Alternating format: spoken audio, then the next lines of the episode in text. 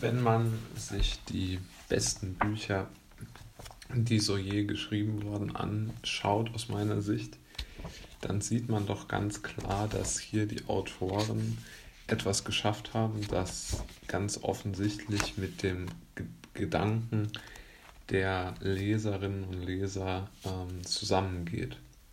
Also ich denke, das ist eine vielleicht sogar unterschätzte Fähigkeit, die ein Autor haben muss, nämlich dass er nicht nur einfach seine Gedanken niederschreibt und seine Erfahrungen dort einbringt, was selbstverständlich wichtig ist. Aber ich glaube, noch ein Stück wichtiger ist, dass er es schafft, äh, seine Gedanken umfassend ähm, so zu artikulieren und zu beschreiben, dass sie mit den Gedanken von anderen Menschen äh, zusammenwirken. Ich weiß nicht, ob man das äh, von vornherein planen kann. Das würde ich sagen, ist tatsächlich eine schwierige Frage. Aber ich denke schon, dass man sagen kann, es ist für sehr viele Menschen wichtig zu lesen, damit sie wissen, wie sie mit gewiss oder, oder wie das Leben so spielt. Also ich glaube tatsächlich, dass der Erkenntnisgewinn durch ein Buch davon abhängt, wie sehr man sich mit dem Buch verbinden kann. Also wie sehr man eine, eine Art Autobiograf autobiografische ähm, ja, Gleich oder, oder soll Gleichheit äh, zwischen sich selbst und dem Autor sieht, der das ja geschrieben hat, weil das seine, seine Biografie äh, zumindest zum Teil entspricht. Und ich glaube, darin liegt wirklich ein großes Potenzial, denn wenn man mal darüber nachdenkt, es ist ja schon so, dass sehr viele Autoren Bücher schreiben, von denen sie genau wissen, dass ähm, sie bei einem gewissen Publikum gut ankommen, nämlich bei dem Publikum, das sie ja selbst sind.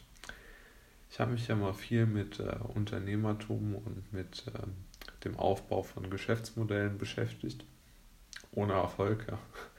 Aber ähm, was man schon sagen kann, auch jetzt aus der Empirie, es gibt dazu natürlich jetzt keine, soll man sagen, wissenschaftliche Theorie, die das äh, bestätigen würde, aber rein empirisch gesehen mal, ist es definitiv so, dass sehr viele Menschen aus einer Art, ähm, ja,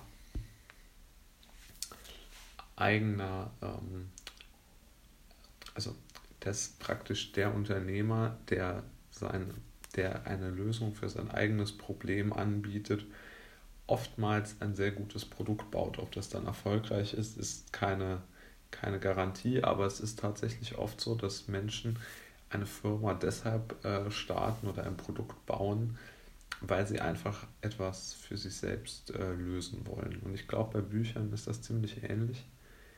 Ich glaube, bei Büchern ist es oftmals so, dass ähm, ich denke, man kann es so formulieren. Der, der, Haupt, ähm, der Hauptantrieb, dieses Buch zu schreiben, erstmal ist, sich selbst den, den Frust von der Seele zu schreiben oder was auch immer. Oder die eigenen Gedanken zu Papier zu bringen. Egal jetzt, was es ist, ob jetzt Action oder Drama, Krimi, ist völlig egal einfach, dass man sozusagen seine eigenen Gedanken zu Papier bringt. Das ist ja eigentlich ein Buchschreiben. Und dann kommt automatisch eigentlich der, der ähm, Kunde, wenn man so will. Jetzt nicht, also natürlich die meisten Bücher kauft natürlich niemand, aber wenn es so ist, dann kaufen die Leute das Buch, weil sie glauben, sich darin wiederzusehen.